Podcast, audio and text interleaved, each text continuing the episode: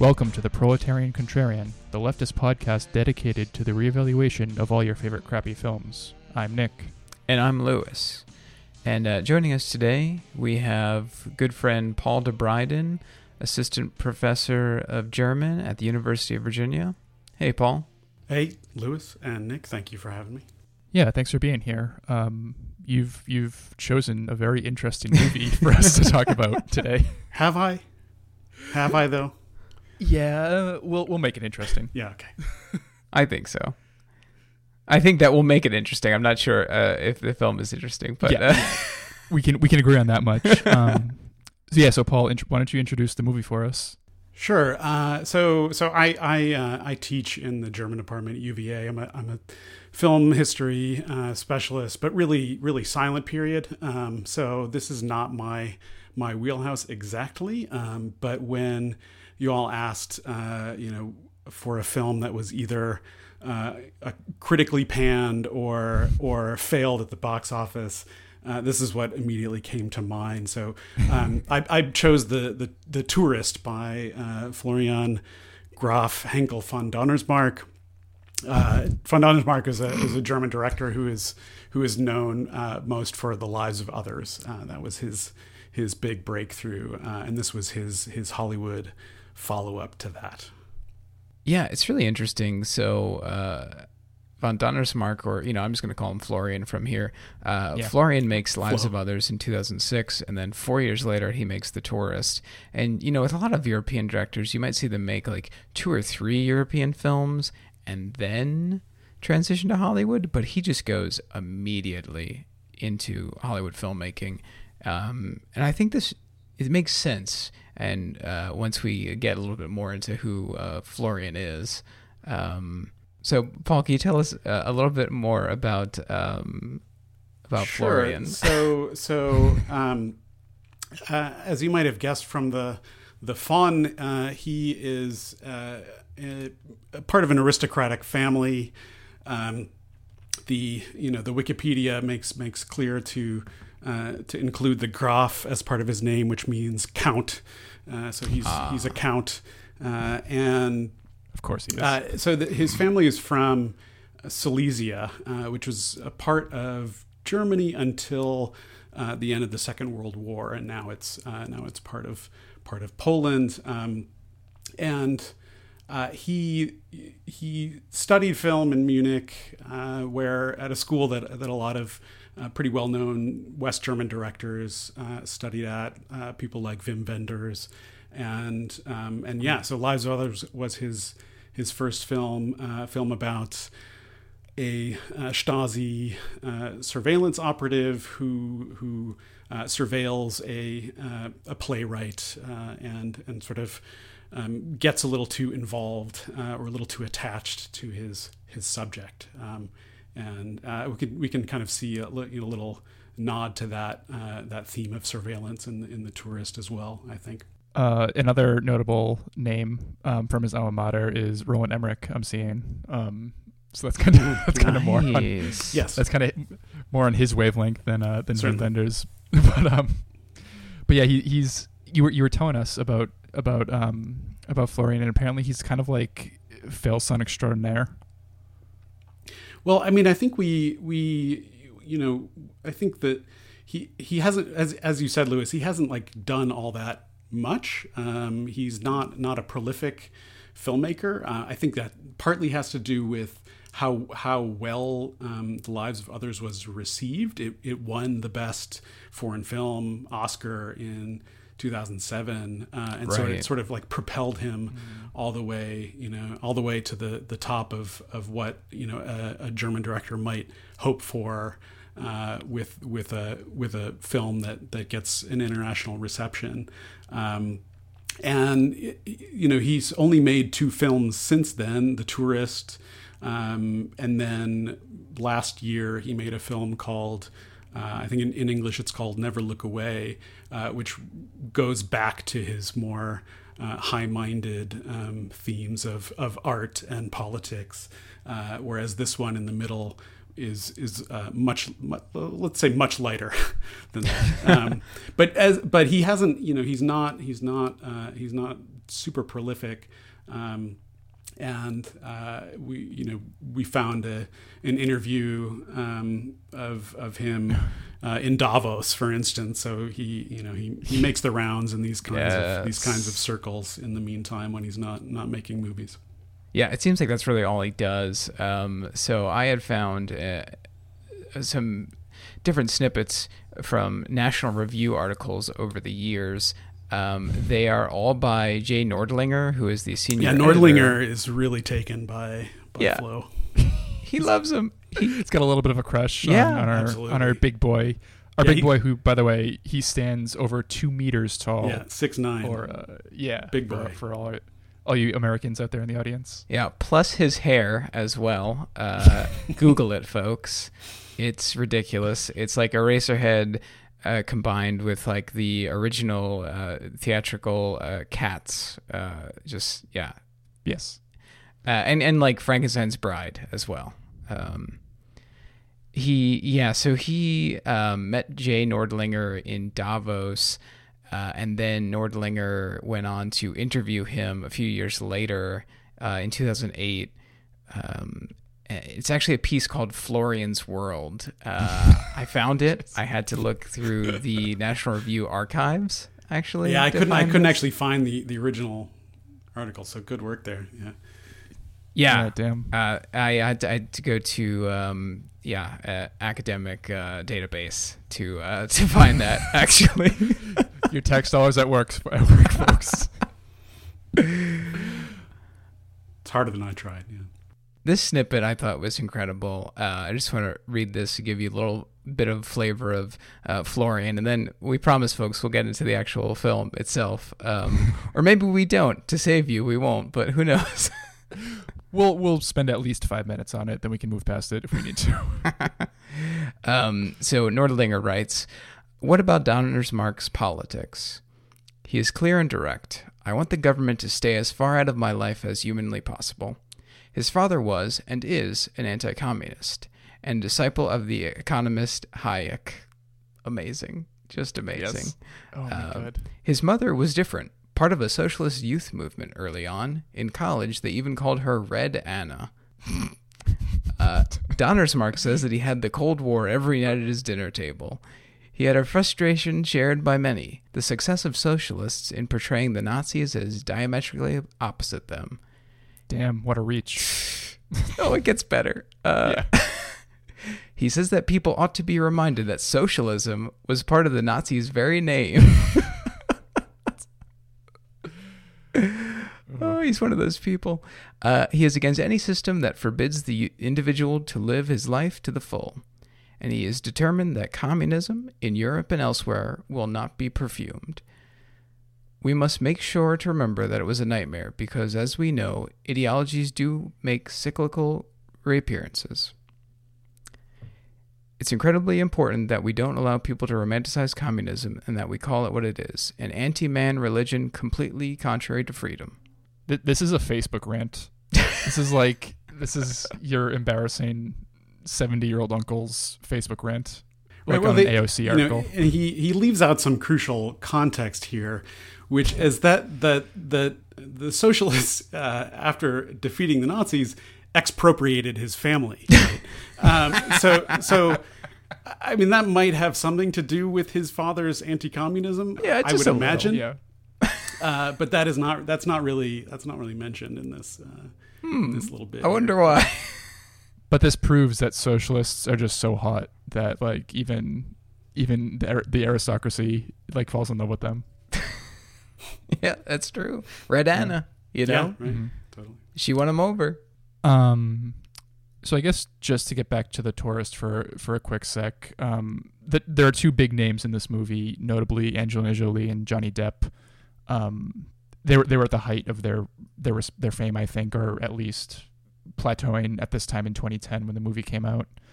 Um, also in the movie, some of the big names are Paul Bet uh, Paul Bettany, uh, Timothy Dalton, uh, and then just some other names here: Steven Berkoff, Rufus Sewell, Sewell, Sewell.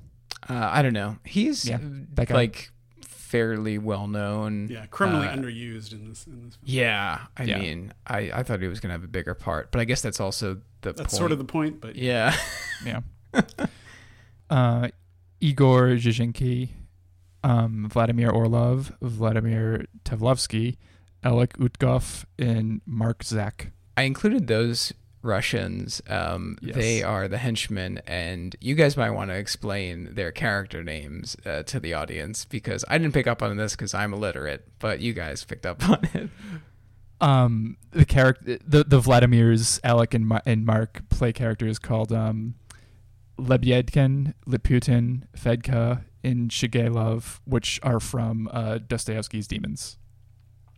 Uh, yeah, and that he this this is a I, I think part of part of uh, Henckel von Donnersmarck's kind of like high-minded, um, you know, love of art, sort of humanist love of of bourgeois art, and and he Mhm. can't can't help himself in in uh, uh, naming his faves in in whatever film he's doing. Yeah, I mean, he name drops Proust uh, Yeah, when uh, exactly. they go to the hotel, and who else? I don't remember. Balzac, I think. Yes, Balzac, Yep, yep. yep. He name drops those guys uh, in a random scene where people enter a hotel room. They they literally just say like, "Oh, this is our most expensive hotel room. Proust stayed here, Balzac stayed here, and now you, Johnny Depp, are here."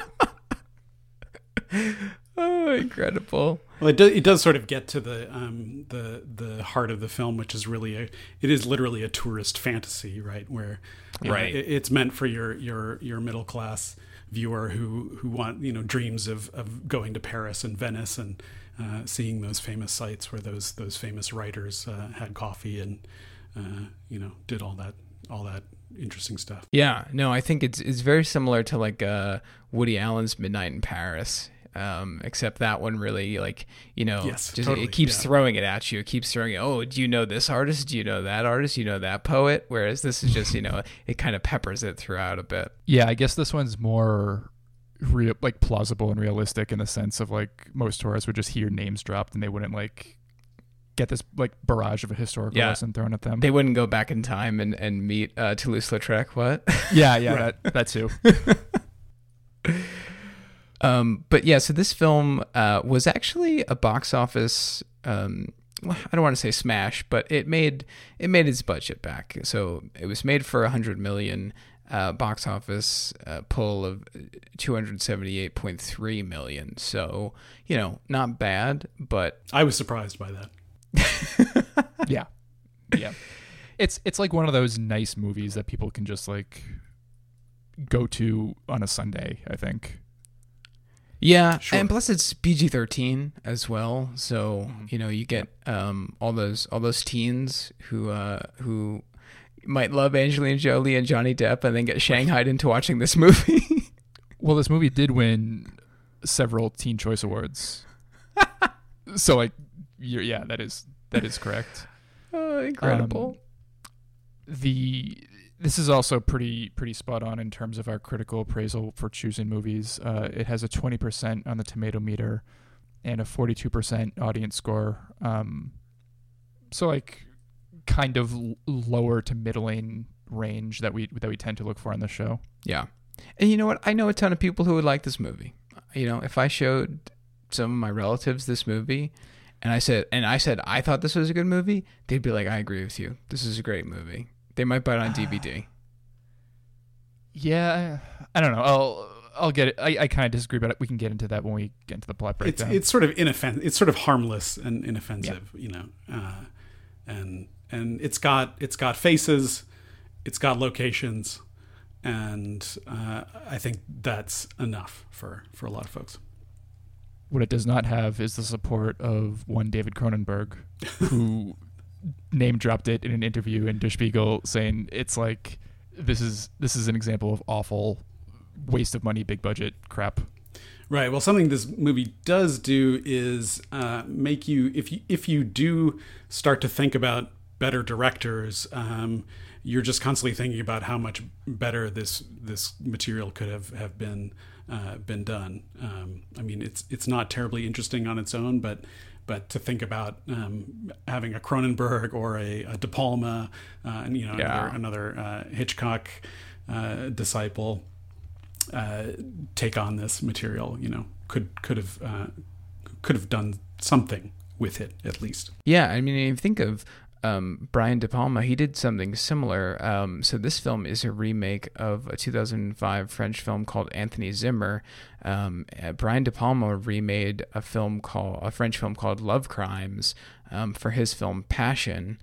Um, and you know, I, I I can't speak to Love Crimes. I haven't seen it, but I, I know Brian De Palma's Passion is is great. One of his his better late works. Um, but you know, it's it's pretty bare bones plot.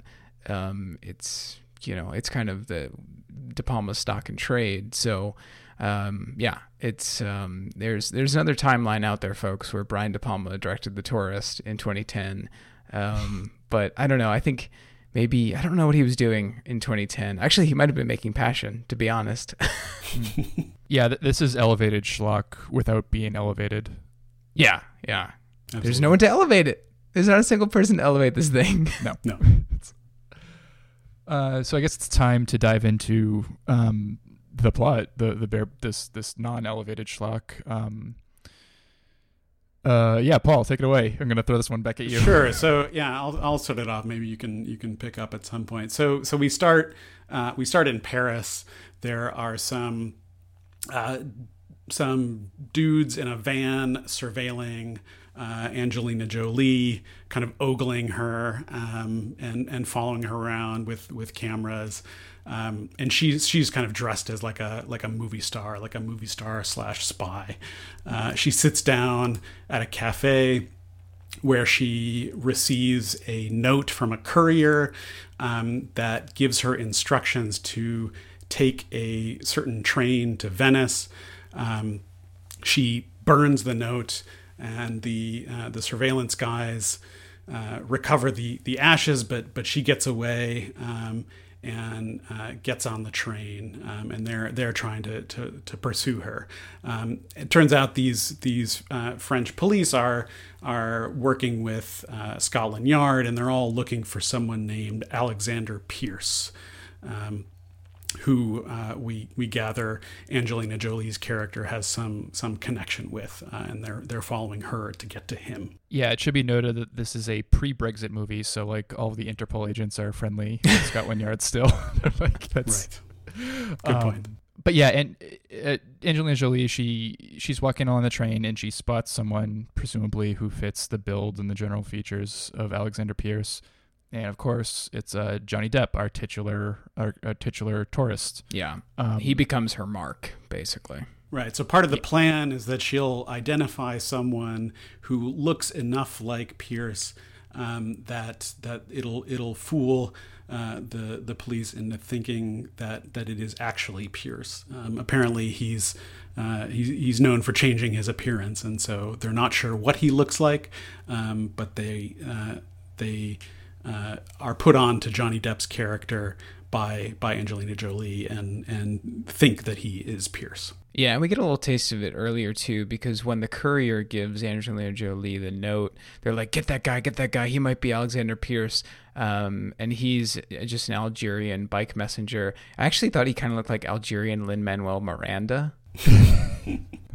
yes, yeah, that's that's good. Um, so yeah, they, they they they like arrest him. So they're just like they have no idea. Um, they set that up well, but of course, you know, like this film does constantly uh, squanders. Um, It's also just like very boring to watch because when when they're on the train and um and Jolie's like kind of being flirty and and trying to pull like, like deliberately trying to overtly flirt with Johnny Depp and like but still be mysterious and he, he's like falling over himself because he's self-conscious and everything but then they're also being spied on by some Interpol agents there's just like elevator music playing and it's shot really flatly and boring and um I don't know like I I could see people falling asleep during this during this movie Yeah, that's honestly. fair. I mean, you know, that whole scene is kind of just your your usual shot reverse shot when they're talking.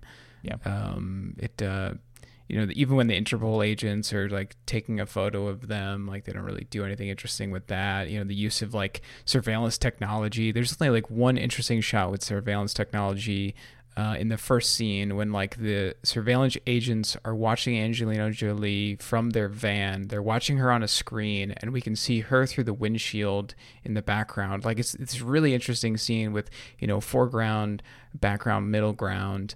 Um, but then like I don't With, know like various like frames. and, Yeah. Like yeah. very Brian De Palma, but then we never get anything like that ever again. You know, I think like maybe D- Von Donnersmarck's like second unit director directed that shot, and then Donnersmarck dir- did the rest of this movie.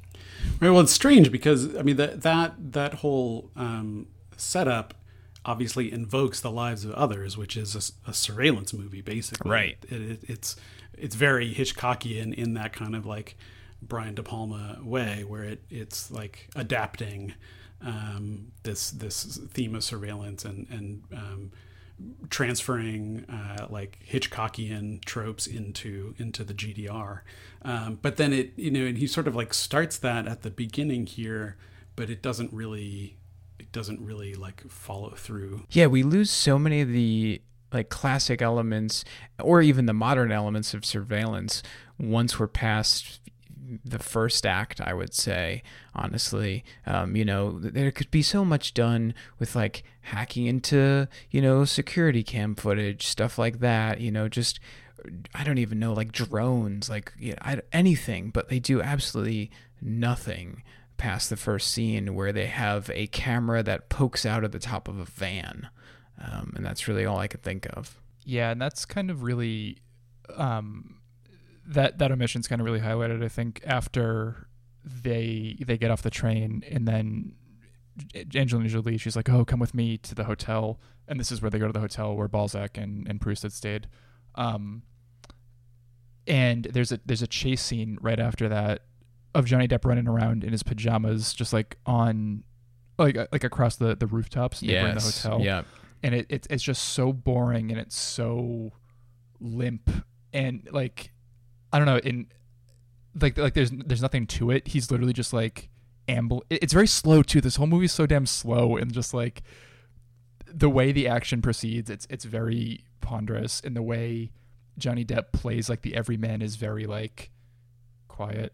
Yeah, I'm here. I'm, I'm just Right. I'm just talking. And you know, and to, and uh, to circle back on the surveillance aspect, I literally think they have like guys using binoculars to look at him while he's on the roof. Yes. Like, I, Yes. like I don't think there's a single like security camera or surveillance camera in this moment. Like Angelina Jolie sees him when she's crossing a bridge, and then like some of the Italian Interpol guys.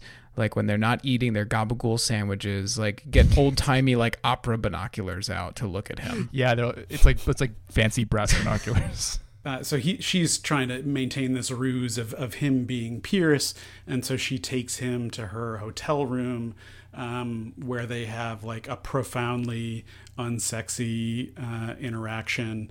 Um, he falls asleep, has a kind of wet dream about her, and then wakes up and, and she's she's gone. She's left him, you know, on his own, and, and then he's. It turns out, you know, he f- discovers that he's being chased by murderers, which which uh, uh, gives us the the third element of this this uh, situation, which is the the mobsters that Pierce used to work for, who he's stolen from, who are are now cha- also after after Pierce, uh, and they think Johnny Depp is also Pierce. Right, yeah, and that's where we get the the Russians. So the Russians are, um, well, I guess the actual gangster uh, played by Steven Berkoff, named Reginald Reginald Shaw. Uh, he's English, but his like his bodyguards and you know hitmen guys are they're all the Russians who are named after Dostoevsky characters. Yeah, Dostoevsky, uh, LARPers. um, I guess we should also mention uh, Paul Bettany. He's he's like the Interpol, the Scotland Yard agent that's like in charge of the case. He's the one that's um kind of directing all the surveillance thing that like the surveillance stuff that doesn't really exist, but we we see brief snatches of in the beginning. And his superior, who's in charge of, I guess him, like like the director of, of Scotland Yard, is Timothy Dalton. So they kind of go for the half-assed Bond, um, like reference there. but Timothy Dalton's barely in it. He's he makes an appearance in the beginning, in the end, and I literally think that's it. Uh, yeah, maybe like throughout once or twice, but I think he literally just like signs paperwork. That's it Yeah. until he has his final command at the end, the kind of Deus ex machina almost. But um, Yeah, he kind he kind of is at the end. yeah. Um, but yeah, he's uh, he's just it, again he's just a face for people to say, oh hey, wasn't he Bond once? I mean that's really right it. yeah so i mean and it it does like i think uh, in a lot of way like so it does something that uh, this film does in a lot of different directions which is gesture toward toward much better things Yeah. um, Yep. and and make you think of them and compare them to this this film so so it does nod toward bond which is it also has you know so this film also has kind of spy elements um, but but Bond Bond films are always also tourism films where you the part of the pleasure is is getting to see Bond uh, dressed up in these nice suits in in all sorts of different locations and doing all sorts of kind of uh, bourgeois sports like skiing and water skiing and and whatever it is. But um, this film, I think, you know, tries to do some of that, but it, it it's drained of all all tension and, and action and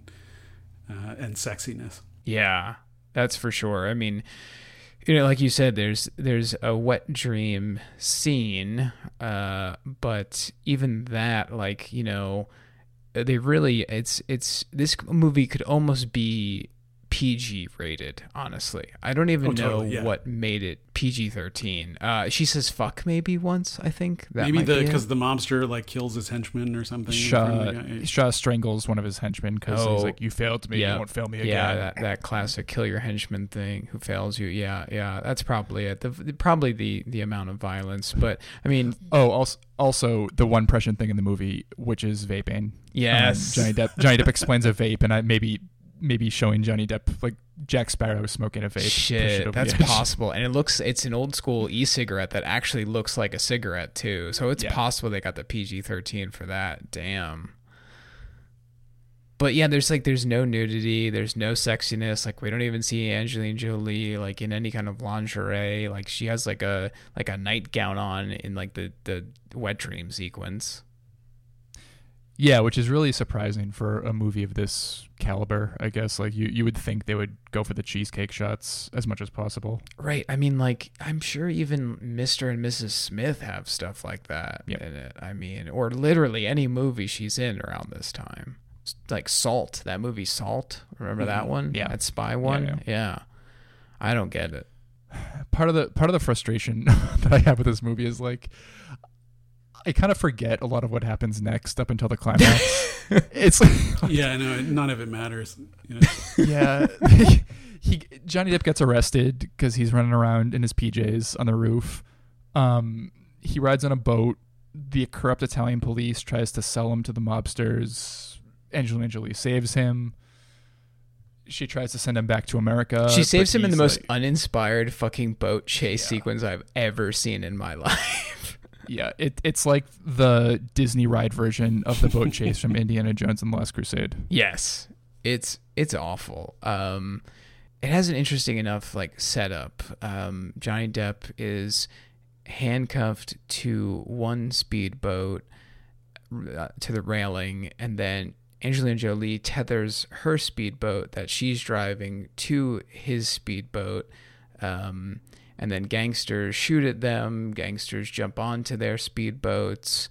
Um, but it, it is definitely shot in the most lifeless way possible. It almost even seems like they're going like three miles per hour. Um, They are going slow enough to be chased on foot by the, by the Russian henchmen. right. Yeah, and then after that, I guess like she tries to send him back to America because she's like, I shouldn't have gotten you involved in this. Go back to Wisconsin or wherever the fuck you're from. He's a Um, math teacher uh, at, yeah. at a community college in Wisconsin. Yeah, yeah. Um, but he's like, no, I love you, and and that's kind of that's where I officially dropped out of the movie. Just- it's like it, it it's such a it's such like I I'm, I kind of hate this term. I'm gonna use it like middle brow pandering. It's like, oh yeah, you can just go to Europe, I'd be a tourist on your vacation, and then the sexiest woman in the world will fall in love with you, and she'll save you, and you'll have a cool chase scene that's not too dangerous, but like she'll help you get out of it anyway, and like, and that's it. Go home. Yeah, it's pretty blatant. I mean, they they they they uh, set that up very very unsubtly in the in the in the initial train meeting, right, where he's he's literally like reading spy, a spy novel. Oh yeah, um, and and she's she's styled up as this movie star, uh, and so you have this this um, kind of like primordial confrontation between movie star and normal guy, and uh, and as the viewer you get to imagine yourself uh, being being approached by Angelina Jolie. But the craziest part is she falls in love with him too. Like that is when it's like, I'm sorry, the suspension of disbelief here has just like gone through the fucking roof. I, I just I couldn't do that anymore. Um, of course, like you know, it, it helps that he is Johnny Depp and he looks like Johnny Depp, right? So like you can believe that um, on that level. But that's what like normie guys in 2010 like aspired to be. Like, Right. like that's what they perceived as like cultured and, and bohemian and like what people like Angelina Jolie would be into. Yeah, but I mean, I, I suppose you could think of it all uh, making more sense retrospectively, uh, given the the twist that follows. So there, there's the you know the final Yes. confrontation with the the mobsters, where there's a there's I, I forget how they get there, but there's a safe, and they want uh, they want her to open the safe to to get the the money or whatever, uh, and um, Johnny Depp's character shows up, and. Uh, they the Interpol kills the mobsters and but before they come in it turns out that Johnny Depp's character knows the code that only Alexander Right. Pierce would know. And twist Johnny Depp has been Alexander Pierce all along. Um, and I mean, this is the kind of movie that if you know that, I think I knew that there was a twist, and if you know that there's a twist, you immediately know what the twist is, like as you start watching the movie. Um, so it was it was pretty clearly telegraphed to me, at least, that that Johnny Depp was was actually the guy they were looking for all along. Um, but there is a way that that that final twist undermines the entire fantasy of the movie, right? Where you he's supposed to be this normal guy who that who Angelina Jolie falls in love with, but it turns out no, he wasn't a normal guy at all the whole time. So normal guys go, you know, go fuck yourselves. Um, there's this would never happen, you know. That that's like the insidious, brilliant like secret of this movie because even as it undermines its own conceit, um, it further like buttresses its ideology because like normie guys think uh, like normie 2010 guys who think they're Johnny Depp think like oh yeah like like kind of like a father's know his best attitude right? Like they had it under control like all the they had it under control the whole time. Like they they got one over the sexy spy who's in love with them so that like makes them even better. I just want to state definitively this should have been a, a Keanu role, 100% for me. damn. I, I mean, this he would have done this so much better, uh, so much more charmingly. I, I that's that's just my own my own read. But Yeah, you know, I'm actually fine with like replacing a lot of Johnny Depp's more recent roles with just like Keanu Reeves. Um, I think obviously like maybe say, I would say like post Pirates, like any movie Johnny Depp the, made. the post understated Pirates. Johnny Depp, like the the extreme Right. Johnny Depp, you know, where he goes more into like Nick Cage territory. That's a different thing, right? This Yeah. this kind of role could be could be better done by by by our man Keanu. Oh yeah, definitely. yeah that, that that's a that's kind of a choice I never would have picked but that really works thinking about it yeah. um Keanu, I think if you're Ang- listening, the tourist remake Yeah, the 20 remake remake the remake.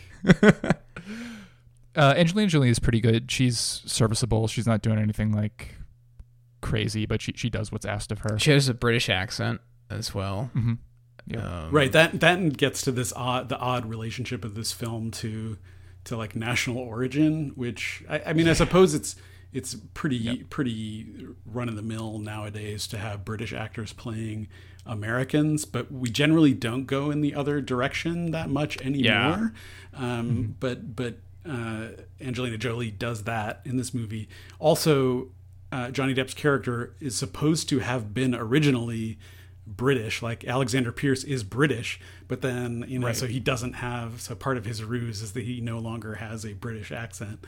Um, and then obviously you have the the British mobster who is supposed to actually be a Russian mobster, clearly. Um, Yeah. but is right. British for no apparent reason. Um, yeah that that's another little element to this to like the the characterization that's in this movie like it plays to this vague idea um that like the world stage sees americans as very like charmingly provincial and, and like they're, they're the tourists of the world but like that that is flipped on its head again at the end when when there like is no american character in the movie even though it's, it's Right. a- ostensibly about a tour- an american tourist Yes, right. I mean, it's it's sort of um, hinted at. I think so. There's this this like dumb motif of him knowing how to do knots, uh, like sailors' yeah. knots, which which you don't. I don't know.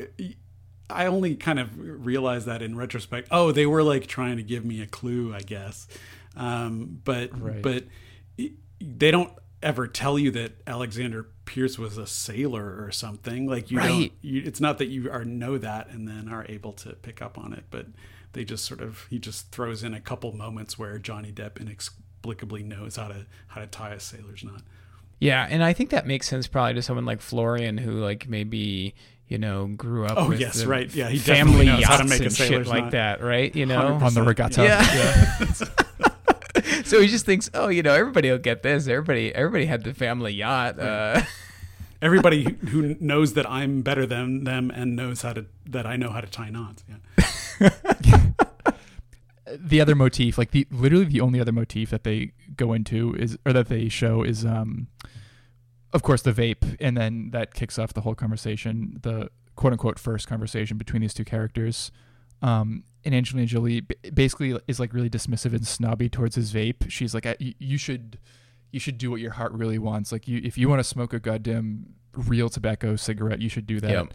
He's like, hmm, well, okay, if I if I can find my balls sometime, like I'll I'll do, I'll do it. And later on, when he gets more confidence and he dresses up in a in a tuxedo to go to the ball with her, we see a shot of him smoking a cigarette, and it's supposed to be this hint that like, oh, he's his his moxie's getting coming back or something. Mhm. right. Yeah. Yeah. right. A real uh, Reddit like r slash like movie details. Yes. yeah, that's for sure. Damn. Yeah. Uh, I don't know. Not not the worst movie we've seen for the show, but it's Not great.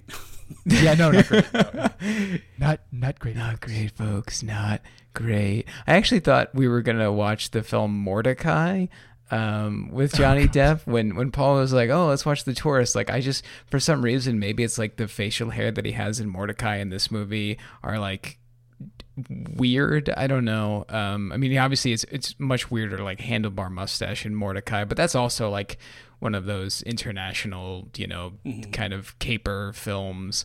Um, so when I when I loaded this film up on Netflix, I was like, "This is not Mortdecai." oh no, what is this?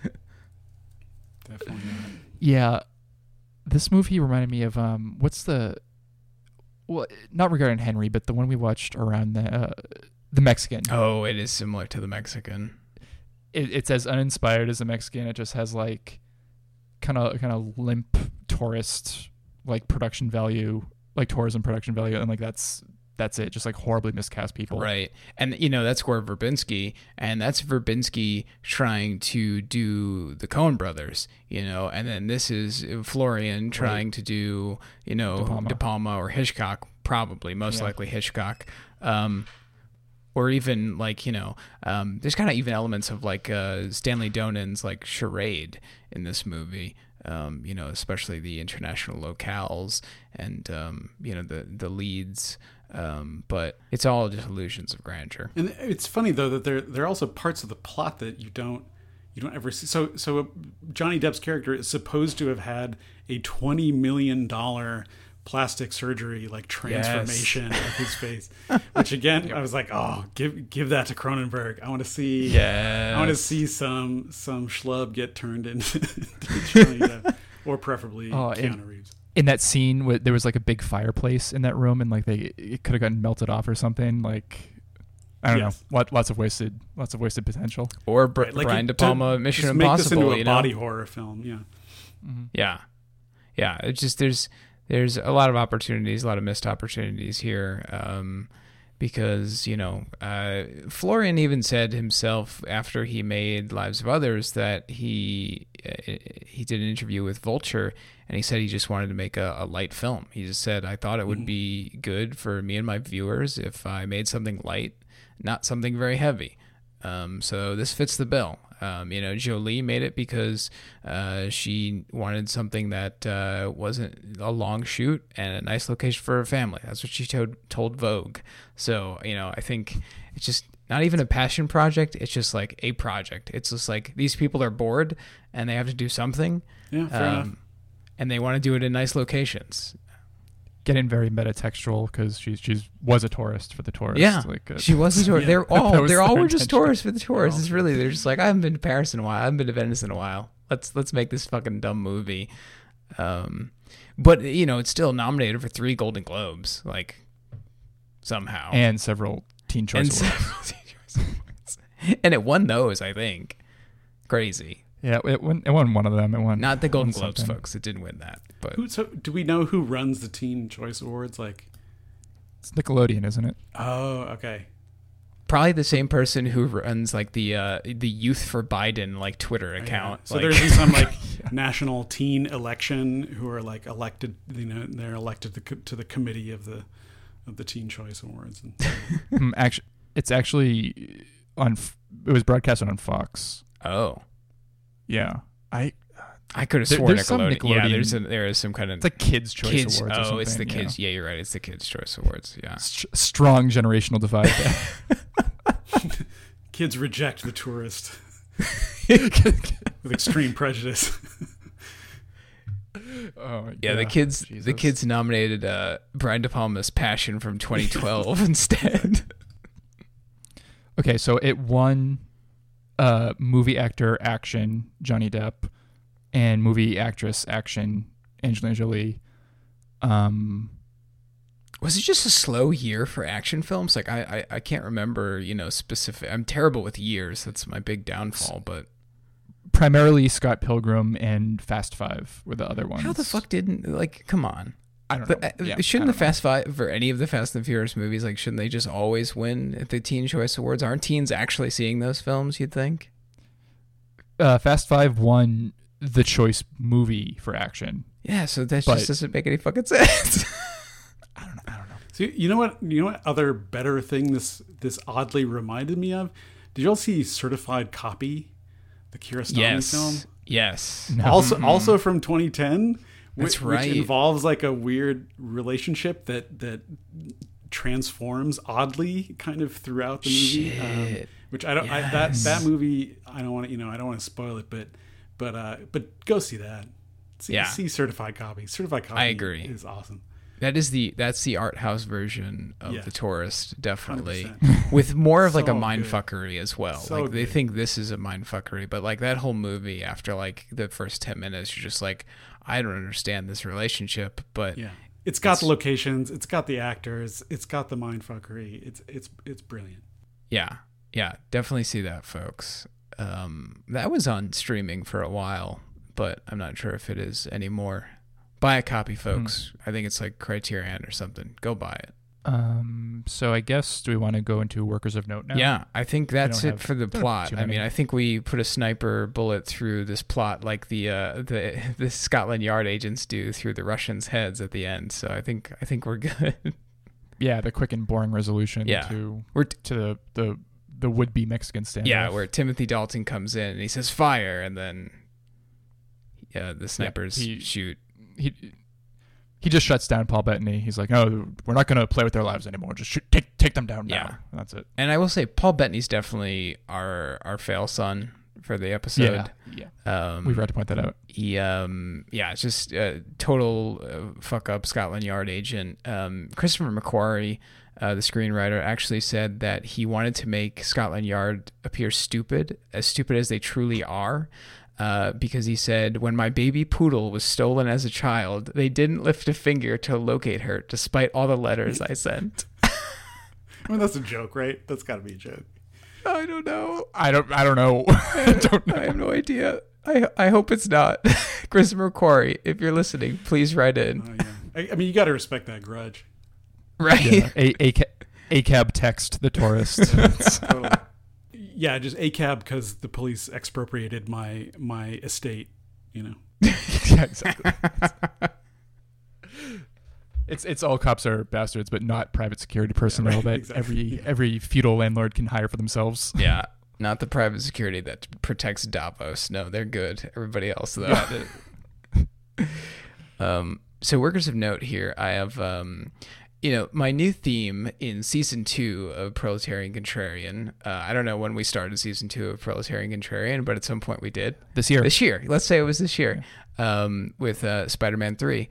Um, I just want to highlight uh, unique uh, roles uh, on film sets, um, and here I am going to highlight a crowd marshals.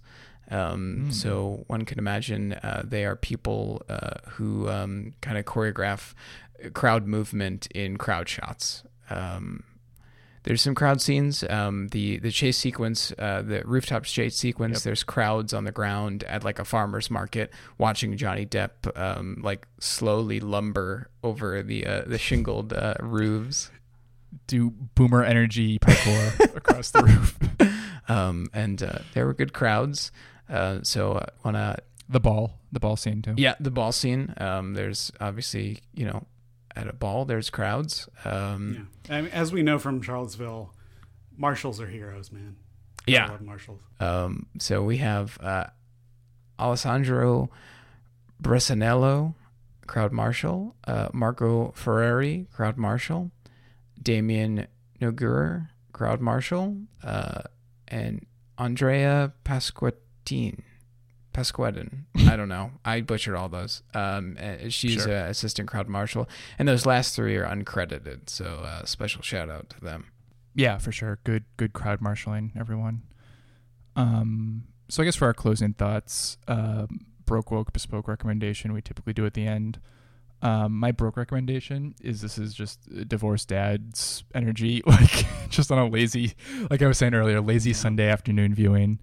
Um, and just want to see like a, a heist movie that's kind of like a, a soft core Bond, and just for for for divorced dads who have seen every Bond movie way too many times and, and want to expand their palette a little bit. Yeah. Um, Yeah, I think it's required that you, for some, for some inexplicable reason, you don't want to or cannot see a Bond film. You can you can watch this movie. Well, you know, I think all the Bond films are on maybe Amazon Prime now. So if you only have Netflix, Yeah, there you go. Uh, I think well, you might only get like the Pierce Brosnan Bonds on on Netflix, and you get like the the Connery and all the other old guys like you know Dalton and whatnot. I think on Amazon. So if you're just sick and tired Mm. of the Bond hierarchy. yeah, if it really is. Um, if you're sick and tired of Pierce Brosnan's, the the one where like him and Halle Berry and like terrible CGI happen, um, then you can watch The Tourist instead. I think he's one of his movies is the one with the invisible car in it. Uh, yeah. Yep.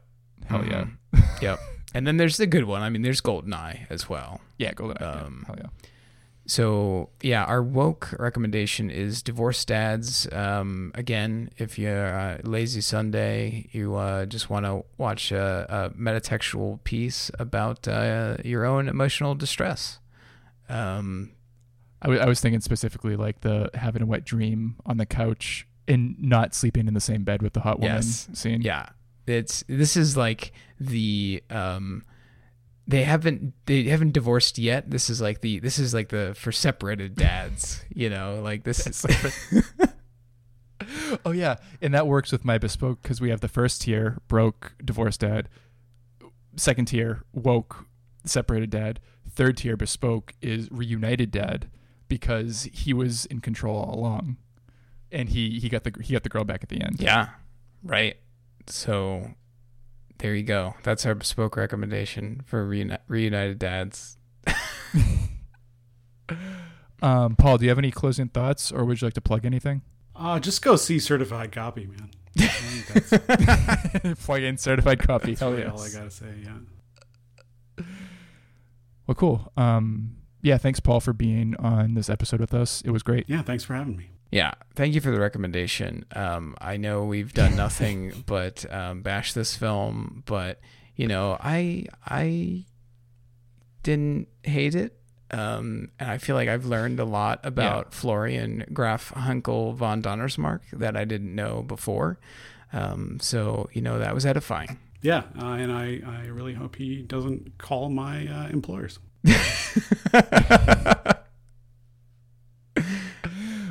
Man, yeah. this was um, all parody. This was all satire. this was all in Minecraft. We have to start adding that disclaimer at the beginning of every episode. um, but yeah, on that note, um, thank you, Paul. Thank you, Florian, and uh, we'll see you everyone next week. Yes. Thanks, Paul. Thank you, uh, German aristocracy, for creating Florian, and uh, see you uh, in the in the future. Thanks.